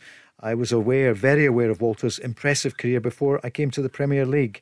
And uh, David Moyes, of course, the West Ham United manager. I looked up to Walter with so much respect. He was such a great Scottish manager, but he was an even better man. Honourable. He showed great dignity, always demonstrated such class, a true friend and mentor, and a man I feel privileged to have known. Uh, that echoes what lots of people have said, Cammy, about. Have you got a memory? What's the memory then he gave you as a Rangers fan that you'll cherish most? Um, I think it's tough for me to say, Paul, because of my age. Um, I wasn't around when, when he was the manager, but I think the effect he had on Rangers shows because of my age and that I, I know a lot about what he actually done without actually seeing it. I was watching a documentary about when he about when Souness left Rangers and Walter Smith was to come in, and he done a great job considering the pressure that was on him. Graeme Souness said he left because he felt there was more pressure on Souness than there was towards the football club, and Walter Smith was able to take up and take the pressure on his shoulder, take the pressure on his shoulders, and uh, done a fantastic job And he was Rangers manager, and he obviously came back and done the same again. Cammy's so right, isn't he? We talked about it in the first hour.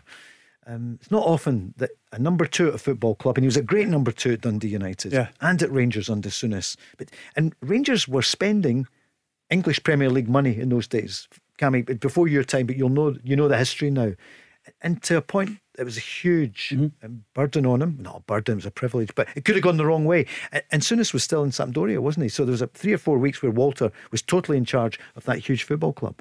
Well, I mean, Rangers at that time were the biggest spending club in Britain, and it's hard to get your head around that now.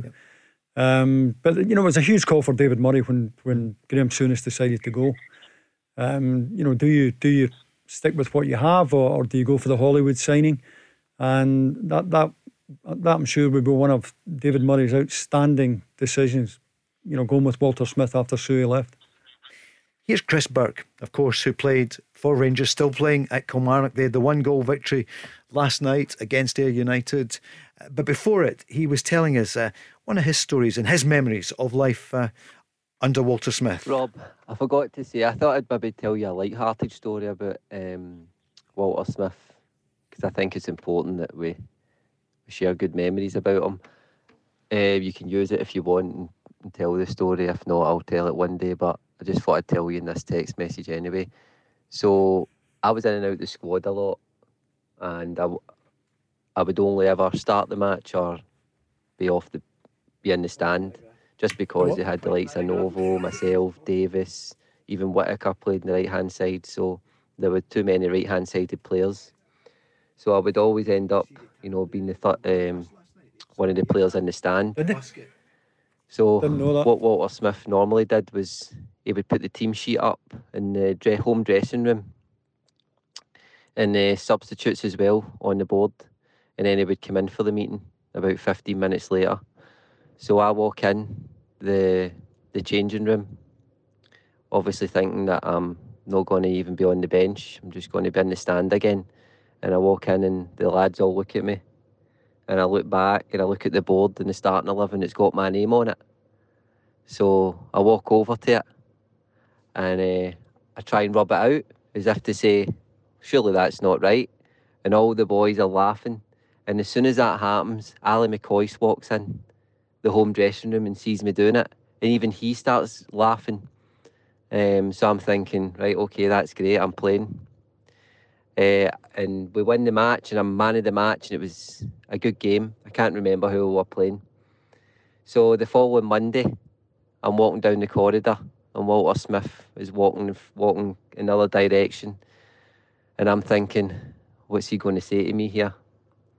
Um, and he stops me in the corridor and he says, "Did you enjoy that on Saturday?" And I said, "Yeah, it was good." He says, "Well done, you played well. Um, you'll be playing this Saturday as well." So when I put the team sheet up in the dressing room, make sure you don't rub it out and just walked away from me. so Coisty's actually done me one there, going into the manager's office and telling him. So I just thought I'd tell you that little story in case you ever want to share it with anybody. Cammy, there's always something in the go, isn't there, in the background in the football, and they love uh, all that banter. Cammy, thanks so much for calling in tonight. Thanks for having me, guys. Cheers. Thank you Cheers, very Cammy. much. We've got the Rangers team Uh, it's just been handed to me. The starting lineup is McLaughlin, Tavernier, Goldson, Balogun, and Bassey. Lundstram, Kamara, Aribo, Hagi, Roofe, and Morelos. On the bench, David, there's McGregor, Simpson, Patterson, Davis, Arfield, Wright, and uh, Fashion Sakala. Kamara back in. That's So, the one yep, thing that stuck out yep. there, Paul. But a- um, Nathan Patterson again, though. You know, uh, the, the, this boy's got to play for me, and it's difficult to see how Rangers can accommodate both of them, both the, the captain James Tavernier and Nathan Patterson. I know Gary McAllister suggested there could be a way that you could have the two of them in the same team. I can't see it, and something's got to give here. I'm hearing, I don't have the Aberdeen team yet. I'll give you it in a moment or two. I'll give you the Celtic lineup for the match at Hibs Hart, uh, Ralston, Carter Vickers, Starfelt, and Juranovic, McGregor, Turnbull, and Johnston, Mikey Johnston, Rogic, Jota, and Kyogo. On the bench, Bain, Bitton, Giakoumakis, Ajeti, Abada, Montgomery, and Welsh. Davy? Kyogo through the middle.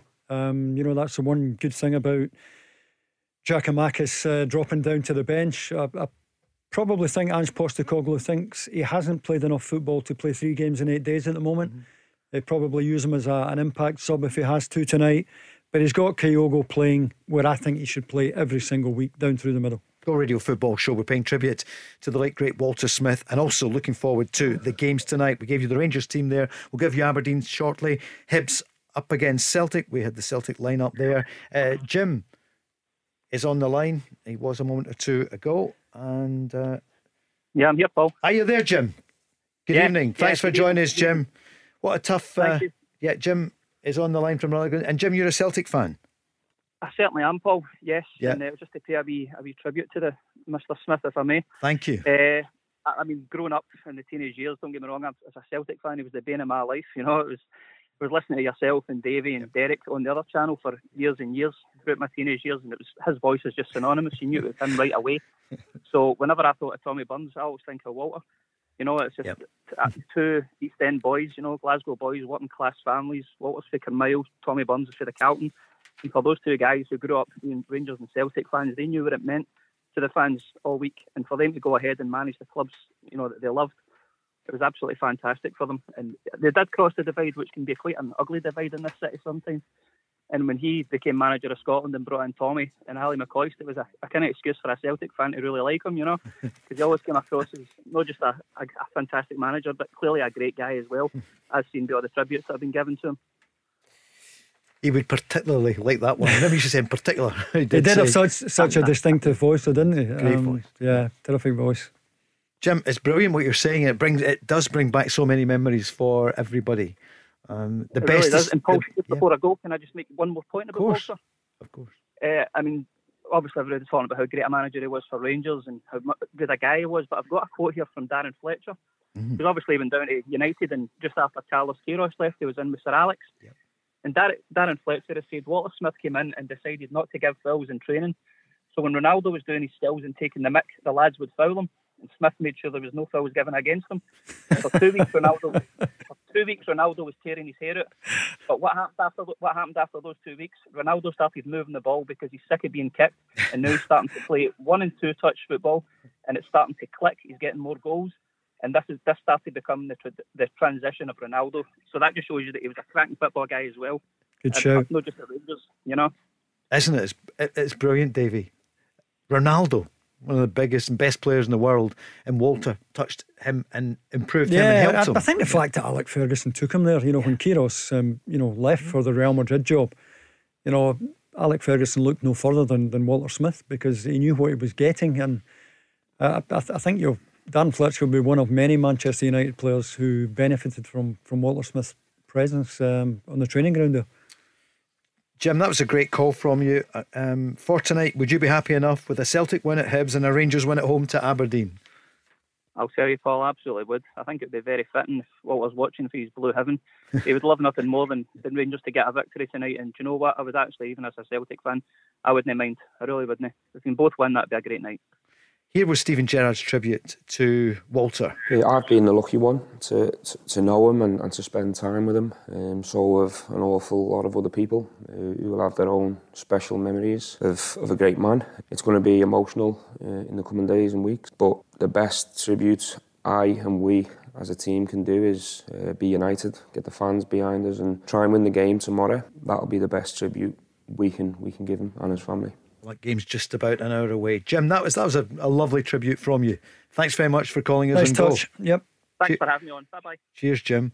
And Dave, you never quite know when you do, you know, inviting a Celtic fan to say uh, about the result tonight for Rangers. You could hear that Jim meant it. Yeah. You know, should be Rangers night. Yes. But some things are bigger than football, aren't they? That's it. Couldn't put it better.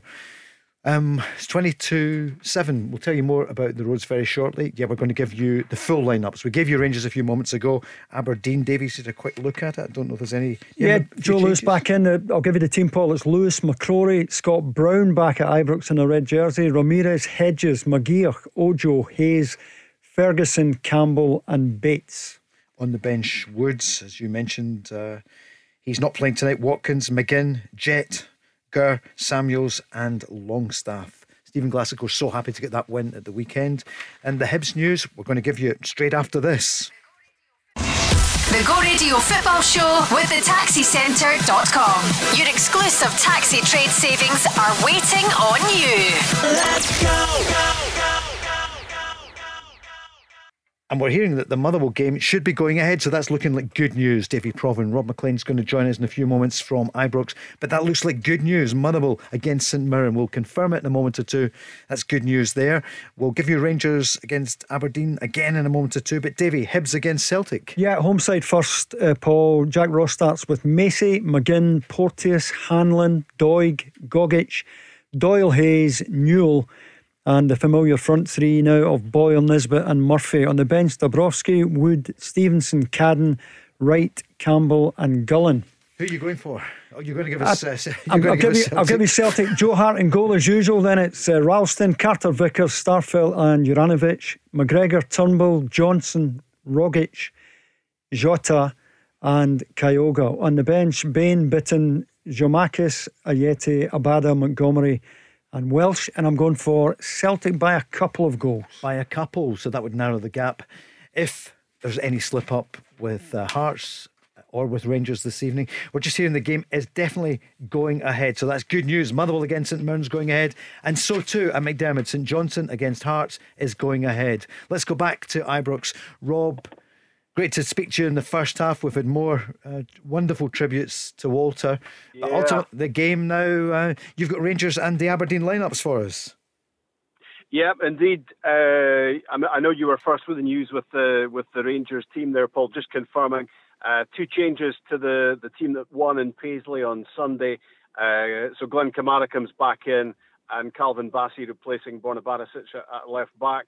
So it's uh, Jon McLaughlin uh, Tavernier, Goldson, Balogun, and Bassey, Kamara, Lundstram, Aribo, and the same front three as played on Sunday, and two of them scored, of course. Alfredo Morelos making it to a century of Rangers goals. Hagi Roofe and Morelos up front. Allan McGregor is back and available and on the bench. Um, I think we all saw uh, the emotion written all over his face today uh, as he and Steven Davis and James Tavernier laid a laid a wreath outside Ibrox. Um, you know, it, it's just going to be such a, a poignant evening. Uh, but completing the, the team news for you, uh, two changes for Aberdeen as well. Uh, the two players who went off at the weekend injured, Calvin Ramsay, what a loss he's going to be because he's been absolutely outstanding, the youngster. And Declan Gallagher, who's had such a stop start opening to his Aberdeen career, uh, he's suffered an injury as well. Uh, so, I mean, they're Aberdeen are without a whole back five tonight when you think about it. Ramsay and McKenzie, the fullbacks. Uh, Devlin, who's still out, Considine, both long term. Devlin not on his way back, Gallagher as well. So they, I mean, defensively, it's going to be really interesting to see what they do tonight. So um, incoming for Aberdeen tonight, uh, Johnny Hayes starts, uh, Dylan McGeouch uh, comes in, and Dean Campbell. Now, Dean Campbell, I'm sure is going to play left back. That's probably or, or left of a five, but I'm not sure, Davey, they've got enough uh, players for a back five, to be honest. Scott Brown could feature in the defence. Johnny Hayes could be in there as well. Uh, the ones we know that will be at the back are, are Dean Campbell, um, David Bates, and Ross McCrorie. But it, it, looks a real puzzle, doesn't it, in terms of how Aberdeen are going to put that together, Davy, defensively? Yeah, did, did Scott Brown not finish again recently in the back three? Rob? He did. He did. He, the last game, yeah, yeah, he did because because they suffered these injuries at the weekend uh, against Hibs. Uh, both Ramsay and Gallagher went off in the first half of that game, so they were constantly changing it in the course of the game. And and uh, you know, at one point certainly Scott Brown was the middleman of a back three. Right. So um, you know, it, it's possible. I mean, he's he's, he's going to be somewhere in that area. He's going to have to be. But uh, I mean, they've got so many so many defenders out. It, it's a real issue for them uh, tonight in, in terms of uh, how they put that all together. Obviously lifted uh, by the win. Joe Lewis did come back at the weekend um, for that game and, uh, and and wasn't really troubled in a match that Hibs didn't hit the target at all. But Aberdeen got the win they wanted. Uh, this is going to be tough tonight, but yeah. it, but it's it's an evening that's that's totally unpredictable, isn't it? Because we just don't know how everyone is going to react to all the emotion that's in the air. Jim, a Celtic fan, Rob was on a few moments ago, and he said, "Yep, this is tonight for one night only." He wants Rangers and Celtic to win. And it is, it's such a different night. I wonder how it's going to affect the players, but they'll be inspired and they will want to do it for, for Walter tonight, Rob. Yeah, absolutely. I mean, you've you know we just we've just heard it there on the show from from Steven Gerrard saying that, that the most fitting of tributes that, that Rangers could deliver for Walter tonight um, would be the win that he would have uh, demanded himself. But but it's going to be difficult for, for players emotionally uh, to be picking themselves up off the floor, the coaching staff as well. And obviously, you know, Davey, you know this so well that that very often the atmosphere around the pitch can transfer onto it, and and that kind of an impact. And uh, and there's just so much upset in the air, isn't there? Yeah, that, I think that's why it's so unpredictable, uh, Rob. You know, I think both managers will will be trying to say to their players, look. If you can detach yourself from the emotion, now that's going to be very difficult. You walk out into that stadium tonight, and it's going to be such a strange atmosphere. Um, it's it's very difficult to predict how either side will react. What yeah. I would say is, Rob, is that Aberdeen going to Ibrox um, over the last few years, you, you wouldn't have you, you wouldn't have your, your money on them, would you? But given the no, injuries no. they have tonight, it's going to take some performance from this Aberdeen side to get anything. Yeah, I mean, what what they do have, uh, you know, Marley Watkins has come back in for them. Uh, he gives them pace going forward. So it's actually that midfield to front. That, that, that's not the problem area for them tonight. They have to get the ball, of course, which is fairly obvious uh, to be any threat at all. But they do have, you know, Hedges and Watkins and Ramirez, and they've got Lewis Ferguson to get forward as well. So, so they've got plenty energy and pace uh, and, and scoring ability. But where this, you would imagine, will be settled tonight will be defensively for Aberdeen. Can they actually uh, put something together? that, that's going to frustrate Rangers, that's going to be professional enough to, to keep them out. It could be a long night for Aberdeen, you would imagine. Morelos maybe back on form, Davy, now that he's got yeah. the 100th goal. Yeah, yeah. I mean, I, I think that'll be a pressure valve that has been released there for Morelos, Paul. I, I just like the way that the Rangers play. I've been talking about Kyogo, you know, playing in a front two, and I like the way that Rangers play, you know, with Roofe and Morelos, mm-hmm. two strikers, and another wide man Hagi, not an out and out winger, but you know can play either side. And I just like the fluidity in the Rangers team. Kamara, no surprise for me, he's back in tonight. Um, I was surprised he was out at the weekend, but you know, given the amount of midfield players that that Steven Gerrard has, he's going to have to rotate there. Bassey in tonight. Barisic's not even on the bench. Maybe he's injured, not nope. sure. But uh, it's a Rangers side that, that looks, even without the likes of you know McGregor and Steven Davis, it, it looks strong enough to get the job done. I think. Rob, do we have you for another four minutes, or are you on the telly now? Have we got no, not at all. No, I'm, got you for, I'm all yours. Okay, ever, good. So just checking uh, his diary. I'll check with his agent that he's okay for the next four minutes. No, Rob. So what do you think, Davey? What do you reckon tonight then? Rangers Aberdeen. I, I, think Rangers all day long. Um, if Rangers can harness the emotion, uh. I, I, think this could be a long night for Aberdeen. Rob. Yeah, I, th- I think I think the big worry for Aberdeen tonight and the big hope for Rangers would be that they get off to the ideal start and they maybe score inside 10 or 15 minutes. And I think where that to happen for Rangers tonight, you know, it could be it could be quite a big win uh, for Rangers because you can imagine that there would be that wave of emotion if a goal goes in. The goal will be dedicated to Walter Smith. There's no doubt about that. And you can imagine that it could become a landslide at that point. Um, Aberdeen will be really worried about that. Of course, the opposite applies as well. If it does get sticky and it does go very quiet and the mood darkens mm-hmm. around Ibrox, you know, maybe we're in for a, a surprise result tonight. But all logic would point you towards uh, a Rangers win and strengthening their position at the top of the Premiership. Let me throw the other games at you guys in the last couple of minutes. Davy, Motherwell against St Mirren, and all the games are going ahead. Yeah, I, I think St Mirren played reasonably well against Rangers. You know, Jim Goodwin said after the game that they might have had something. I would agree with that. I, looks like a draw to me. I think St Mirren can get a point there again. Rob, what do you reckon? I think I think Motherwell might just might just sneak it. Um, I think they might just continue their the, their surprising start to the season, pleasantly surprising. Of course, I, I you know I think I think St Mirren might that effort might have taken a lot out of Jim Goodwin's team, uh, and I think I think Motherwell might might just sneak it. And I think they were disappointed to lose at the weekend against the, the form team Dundee United, who've surprised so many people. Rob, Livy against Dundee United tonight. Yeah, Livingston against Dundee United. I mean, Dundee, it's, it's remarkable, isn't it, that they're on 20 points. Um, you know, and, and, I think we would have pr- probably expected them to be in the relegation places at this stage. Um, but Livingston have kind of turned a corner, I think, as well. I, have got that one down as a draw. Davy? R- Rob just took the words out of my mouth there. Livy have turned a corner. I, I think Livy will win that. It's a script you two are on together here. What about uh, the challengers' Hearts up against last season's form team St Johnstone, Davy? I'm for the Hearts. You for the Hearts? For the Hearts. The and, you know, you know, long, long may their success continue. They've already beaten Celtic at home. They've they've gone to Ibrox and, and come away with a draw. Uh, and it's a great story for a club that should never have been relegated a couple of seasons ago. Hearts for me. Well, Neil Alexander will be on with Rob tomorrow night and Leanne Crichton, the former Hearts and Rangers goalkeeper. What do you think tonight? Who's going to be the busier keeper, Rob? I'm going for uh, a draw in that game as well. I think uh, I think St Johnstone are going to be hard to beat. Um, you know, it'll continue a, a, brilliant start to the season for Hearts, but I don't think they'll get all three points. And the final one, Dundee, Ross County. Can finally Malcolm Mackay get anything? Can he get a win tonight, Rob? What do you reckon?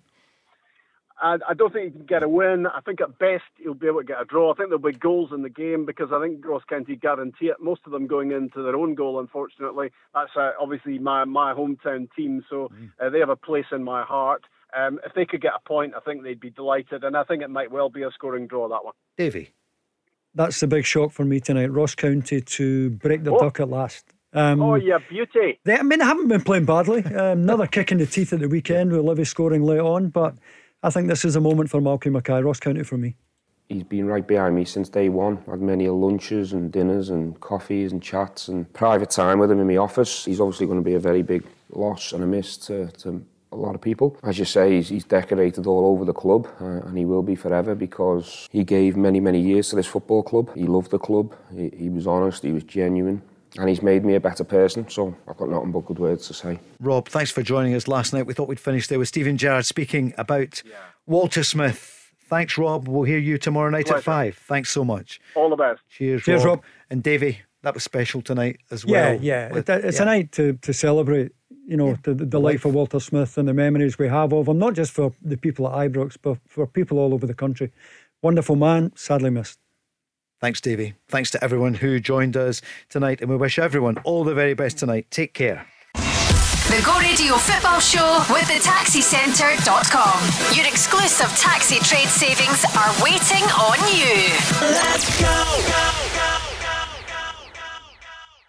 Where do taxi drivers go when they need to buy a taxi? Well, the Taxi Centre have supplied cars to the trade for over 20 years, and they stock a huge range of motors from the world's leading manufacturers Skoda, Kia, Toyota, Mercedes, Nissan, Ford, Hyundai, you name it. They've got saloons, MPVs, estates, minibuses, prestige cars, the lot, all under one roof, ready for immediate collection or free delivery anywhere on the mainland UK. With taxi trade exclusive discounts, flexible finance options, and no hidden fees. They even throw in registration and 12 months road tax. So if you're a taxi driver who needs a new or used taxi, where would you go? TheTaxiCentre.com. Trade only.